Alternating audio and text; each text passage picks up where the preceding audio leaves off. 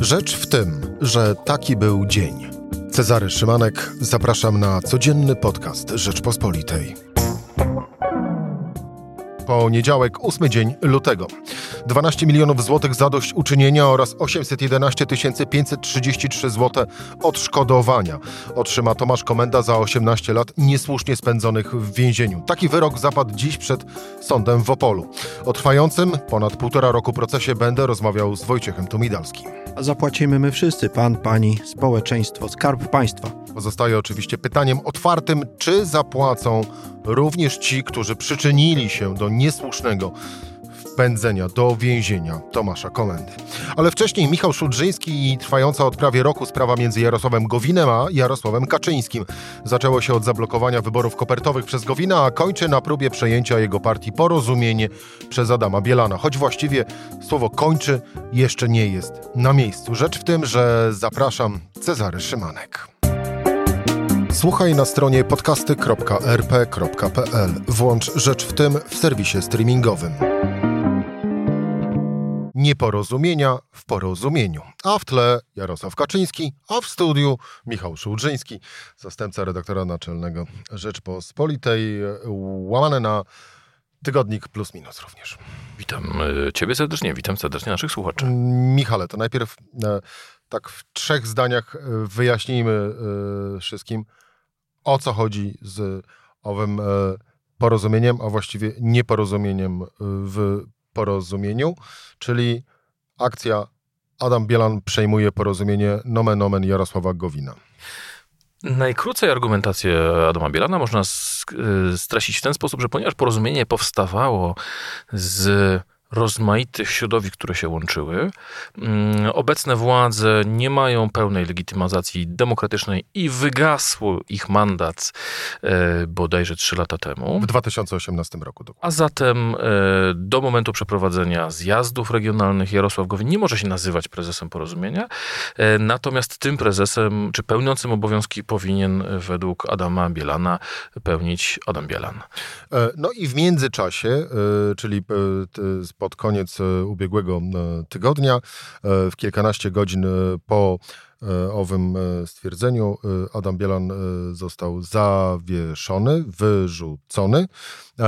Jego losy również po, po, połączyło ich, wspólne losy połączyły Adama Bielana również z posłem Kamilem Bortniczukiem. Jarosław Gowin dalej ma tą partię, czy nie? Myślę, że trzeba odpowiedzieć na pytanie, co to jest partia Jarosława Gowina. Partia Jarosława Gowina to jest luźny konglomerat rozmaitych środowisk, jest w nim trochę samorządowców, ale największym aktywem e, tej partii są parlamentarzyści, którzy dają Jarosławowi, nie Gowinowi, tylko Kaczyńskiemu większość w tym Sejmie. Tyle tylko, że 12 z tych posłów w piątek podpisało oświadczenie, że według nich prezesem partii jest Jarosław Gowin. W związku z tym e, Jarosław Kaczyński dowiedział się dzięki temu, że 13 posłów porozumienia z Jarosławem Gowinem włącznie e, i jest lojalnych wobec Jarosława Gowina. W związku z tym był to sygnał, że jeżeli on w jakiś sposób autoryzował e, ruch Adama Bielana, i tutaj oczywiście dochodzimy do kluczowej sprawy, czy tak było, czy też nie, i zaraz możemy o tym porozmawiać, e, był to sygnał mówiący o tym, że nawet jeżeli Adam Bielan odebrałby Jarosławowi Kaczyńskiemu, Jarosławowi Gowinowi partię, to nie odbierze mu 13 posłów, bez której E, Prawu i Sprawiedliwości brakować będzie dziewięciu posłów, czy ośmiu, posłów, czy dziewięciu albo ośmiu posłów do e, większości. A to by oznaczało, że e, uchwalenie na przykład przedterminowych wyborów e, byłoby to by, to by tak. oznaczało, że y, rząd Jarosława Kaczyńskiego stałby się rządem mniejszościowym i buksowałby jak samochody na ulicach Warszawy dziś i nie tylko Warszawy, tylko całej Polski, co by sprawiło, że jego sympatia wyborców by zaczęła bardzo szybko spadać i to Jarosław Kaczyński by się modlił o przedterminowe wybory. No właśnie, e, zostawmy już, a właściwie, no zostawmy. E, wyjaśniliśmy, o co mniej więcej chodzi w całym za, zamieszaniu e, wokół władztwa w porozumieniu ale przejdźmy tak naprawdę chyba do, no właściwie do tego najważniejszej e, kwestii, kwestii, która cały czas jest właściwie na chwilę obecną w tle, czyli roli Jarosława Kaczyńskiego w tym wszystkim, no bo też dobrze pamiętamy, że co zrobił Jarosław Gowin wiosną zeszłego roku, czyli sprzeciwił się wyborom kopertowym. No a też dobrze wiemy, że Jarosław Kaczyński ra, raczej nie należy do osób, które szybko y, zapominałyby o krzywdach wyrządzonych mu przez innych partnerów politycznych. Tak było y, i rzeczywiście wiele na to wskazuje, że Jarosław y, Gowin nie mogąc przekonać Jarosława Kaczyńskiego do tego, żeby nie robić wyborów e, w maju zeszłego roku, podejmował rozmowy z politykami opozycji, ale mam wrażenie, że nie jest to żadna tajemnica. Znaczy wszyscy wtedy... E, no, Jak również nie jest to żadna zbrodnia. Marszałek Grodzki chyba wtedy wprost powiedział, że Jarosław e, Gowin byłby kandydatem zjednoczonej opozycji na marszałka Sejmu alternatywnego. Mało tego, było takie zdjęcie, na którym z jednej strony widoczny był Jarosław Gowin i zawieszony y, w prawach członka Kamil Bortniczuk, a po drugiej stronie był y, Borys Budka i rzeczony właśnie marszałek Senatu. I teraz y, problem polega na tym, że nie jest to żadna tajemnica. Natomiast w zeszłym tygodniu doszła do tego nowa plotka rozsiewana wśród dziennikarzy. Ciekawe przez kogo. Można się zastanowić, komu na rękę jest ta plotka. A mianowicie, że Jarosław Kaczyński zaczął, Jarosław, przepraszam, go, Jarosław Gowin zaczął spiskować z Donaldem Tuskiem. E, jeżeli ta plotka dotarła, dotarłaby do uszu Jarosława Kaczyńskiego, a moim zdaniem dotarła, e, oznaczałoby to cios w relacje obu panów Jarosławów, ponieważ myślę, że mm, Jarosław Kaczyński wybaczyłby Jarosławowi Gowinowi sprzeciw wobec wyborów kopertowych, ale spiskowanie z Tuskiem to jest coś, czego e, by mu wybaczyć nie mógł. I myślę, że na tą plotkę, która się pojawiła w zeszłym tygodniu, trzeba właśnie patrzeć na to, trzeba właśnie patrzeć na to z tej perspektywy. E, to po pierwsze. Po drugie, mam wrażenie, że jest w tej całej plotce ziarno prawdy. E, otóż kilka dni temu porozumienie Jarosława Gowina e, rozpoczęło, ogłosiło, że jest zwolennikiem propozycji Andrzeja Dudy, którą złożył on w, Sena, w Sejmie tuż po wyroku e, Trybunału Konstytucyjnego, a przed jego opublikowaniem, e, definiującej ustawę, która miała zdefiniować przypadki, przy których e, w sytuacji śmiertelnej i nieodwracalnej choroby płodu można dokonać aborcji. Porozumienie Jarosława Gowina to lojalne wobec Gowina, a nie wobec Bielana, e, ogłosiło, że popiera tą e, ustawę i chce dalszych prac nad nią.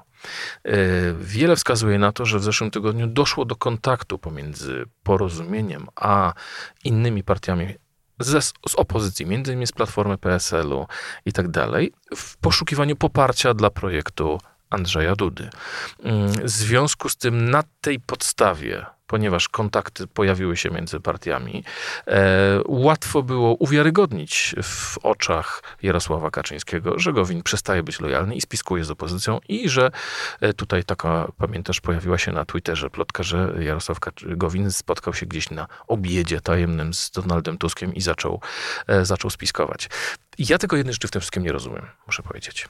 E, załóżmy, że Adam Bielan ma rację i że są jakieś problemy proceduralne. Inna sprawa, że jeżeli wygasła kadencja Jarosława Gowina, to chyba też wygasła kadencja Adama Bielana. W związku z tym nie ma władz porozumienia, a nie tak, że ten, ten drugi jest. I to już od 2018 roku. E, no więc to, to jest nielogiczne, ale, ale to zostawmy na boku. Dla mnie nielogiczne jest to, co pytałaś na początku, to znaczy, co w tym wszystkim robi Jarosław Kaczyński. E, bo nie wierzę, żeby Adam Bielan przeprowadził próbę przejęcia porozumienia bez zgody Jarosława Kaczyńskiego, albo bez przynajmniej e, cichego poinformowania go. No właśnie, bo może było tak, że Adam Bielan po prostu przyszedł do Jarosława Kaczyńskiego i powiedział, panie przewodniczący, panie prezesie, no właśnie, przepraszam, prezesie, szanowny, ja tutaj dam dam ci na tacy y, partię y, współkoalicyjną, żebyś nie miał z nią takich y, problemów, jak masz na przykład z Solidarną Polską Zbigniewa Ziobry, z jedną taką tylko prośbą, że jakby co, no to ja jestem szefem tego porozumienia, ale będę wierny i lojalny. Być może tak było, jeszcze być może można było dodać, że no i słyszałem takie informacje, że ten Gowin to spiskuje z Tuskiem. Tyle tylko, że w piątek pojawił się na Twitterze lista posłów, którzy popierają Jarosława Gowina. E, co moim zdaniem dla Jarosława Kaczyńskiego jako osoby niezwykle pragmatycznej e, powinno być sygnałem, że nawet jeżeli racja prawna byłaby po stronie Adama Bielana, to jego interes jest polityczny w tym, żeby trzymać się z Jarosławem Gowinem. I tutaj dochodzi do kwestii najważniejszej, to znaczy po takiej lotce, tak? No bo co może być gorsze w Zjednoczonej Prawicy niż oskarżenie kogoś o to, że spiskuje przeciwko Kaczyńskiemu z Tuskiem? E, zaufania pomiędzy tymi dwoma panami nie będzie, pomiędzy dwoma Jarosławami. E, I to moim zdaniem świadczy o tym, e, że mamy do czynienia z początkiem poważnego kryzysu koalicyjnego. Dlatego, że nawet jeżeli ta sytuacja się w tej chwili opanuje, Kamil Bortniczuk przejdzie z porozumienia do PiSu, mm, to może do PiSu przejdzie się dwóch, może trzech posłów. To jednak sytuacja, to, to już będzie e, więcej niż małżeństwo z rozsądku, a nie małżeństwo z miłości. To będzie e, małżeństwo wynikające tylko z tego, że mamy wspólny kredyt. A zaufania już tam nie będzie dawno, miłości już tam nie będzie dawno, będzie rosła nienawiść i wzajemne, wzajemne pretensje, a łączyć nas będzie wspólny kredyt, czyli oretyt to będzie jako pozycja wygra wybory i nas wszystkich stąd, stąd wyrzuci. No właśnie, bo yy, no Pamięć od razu przynosi nam doświadczenia z przeszłości, rok 2007, no i słynne grillowanie Andrzeja Lepera i samoobrony, które z kolei doprowadziło, no właśnie, na początku do wyrzucenia Andrzeja Lepera z rządu z Prawem i Sprawiedliwością, a następnie do przedterminowych wyborów, które Prawo i Sprawiedliwość przegrało. Przegrało, ale sytuacja wtedy była zupełnie inna, dlatego że Jarosław Kaczyński przegrał wybory 2007 roku, ale wygrał dwie rzeczy. Wygrał elektorat LPR i wygrał elektorat samoobrony. Dzisiaj poparcie PiSu na wsi jest między innymi konsekwencją tego, że od pożarcia samoobrony, tej słynnej przystawki, tak naprawdę PiS się rozpychał na wsi. Dokładnie to samo było z LPR-em. LPR przestał istnieć wtedy, a PiS zagospodarował za pomocą Antoniego Macierewicza i część środowisk yy, katolicko-konserwatywnych to e, prawe skrzydło.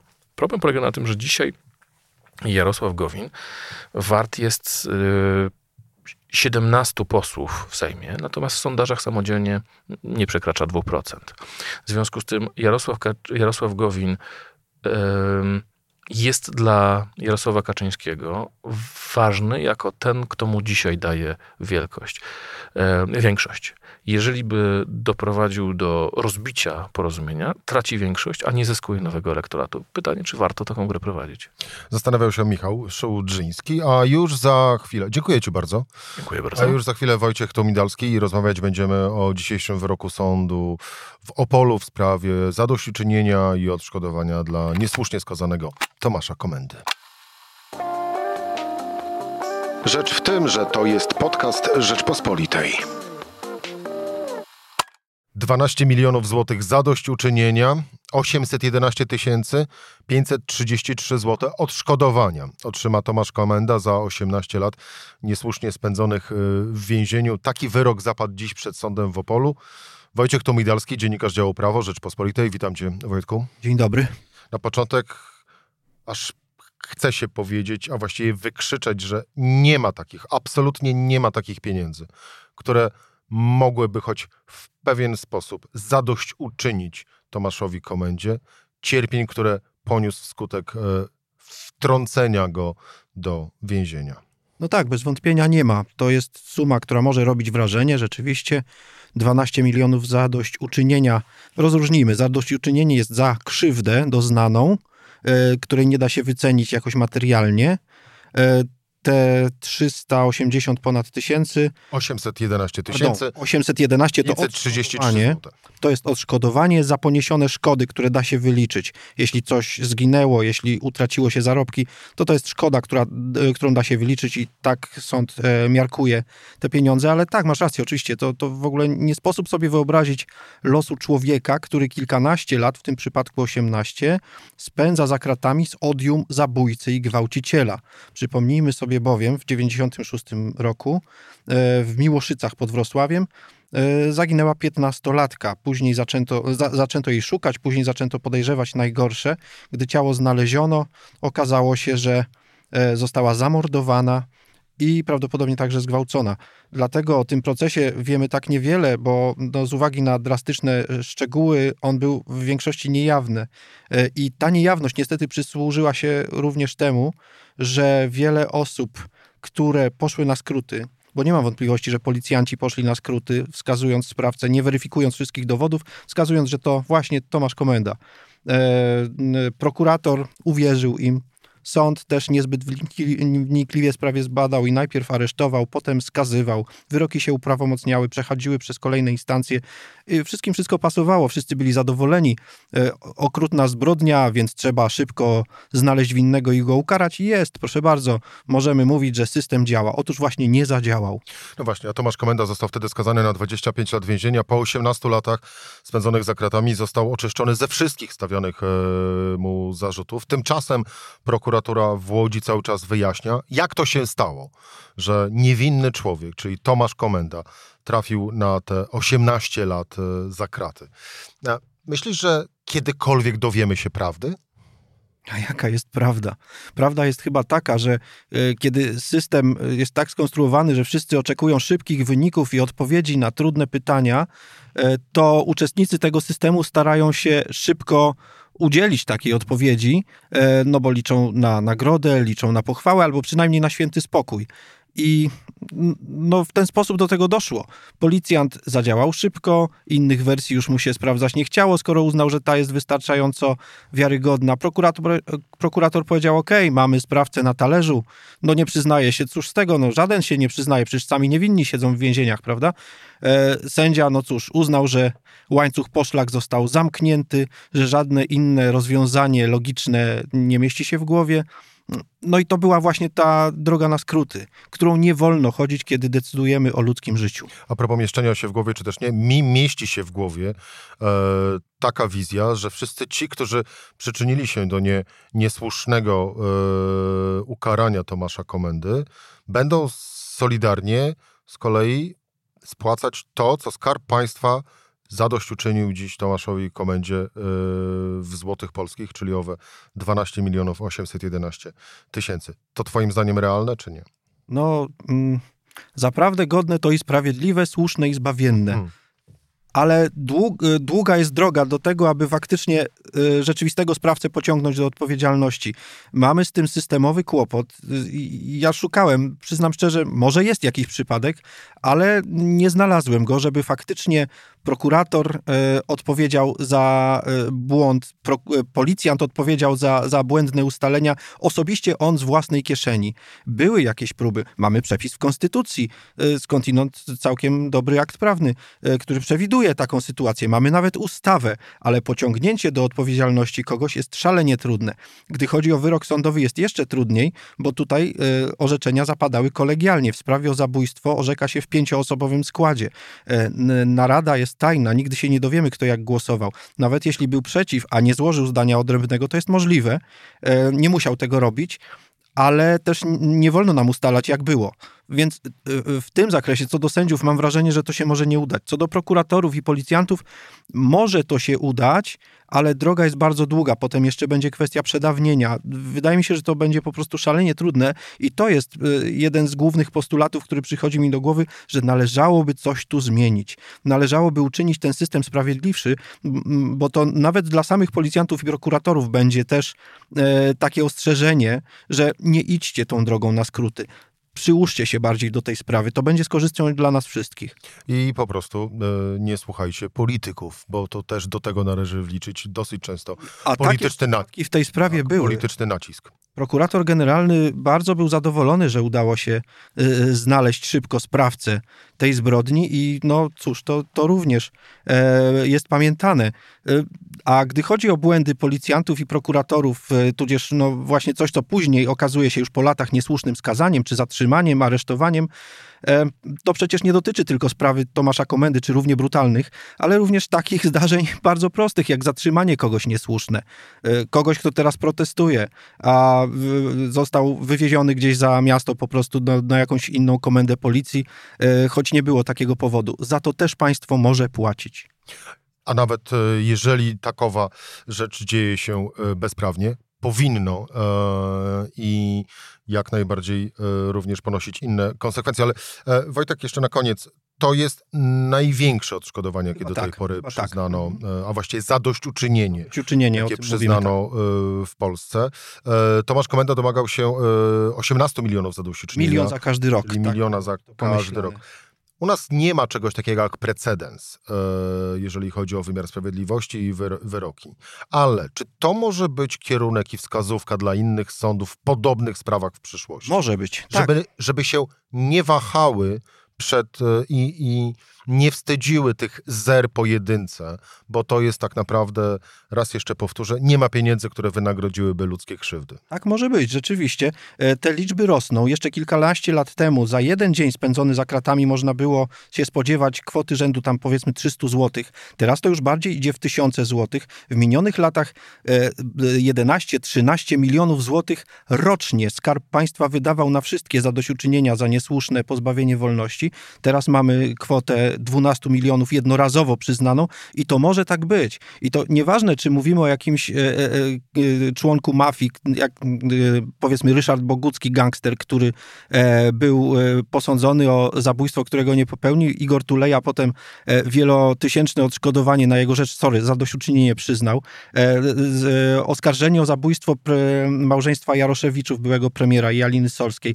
Również, mimo że byli kryminalistami skazywanymi za inne rzeczy, byli oskarżeni o coś, czego nie popełnili i też dostali odszkodowania, bo to się należy każdemu i to jest w interesie nas wszystkich, e, żeby system działał poprawnie, żeby bat na, na, na, na tych właśnie sędziów, prokuratorów i e, policjantów był. Dlatego wolne sądy są jedną z najważniejszych o tak, o rzeczy tak. w e, państwie. Wojciech, by nie powiedzieć najważniejszą w demokracji. Wojciech Tomidalski, dziennikarz działu Prawo Rzeczpospolitej. Wojtku, dziękuję Ci bardzo za rozmowę. Dzięki. To była Rzecz w tym w poniedziałek. Cezary Szymanek, do usłyszenia jutro o tej samej porze.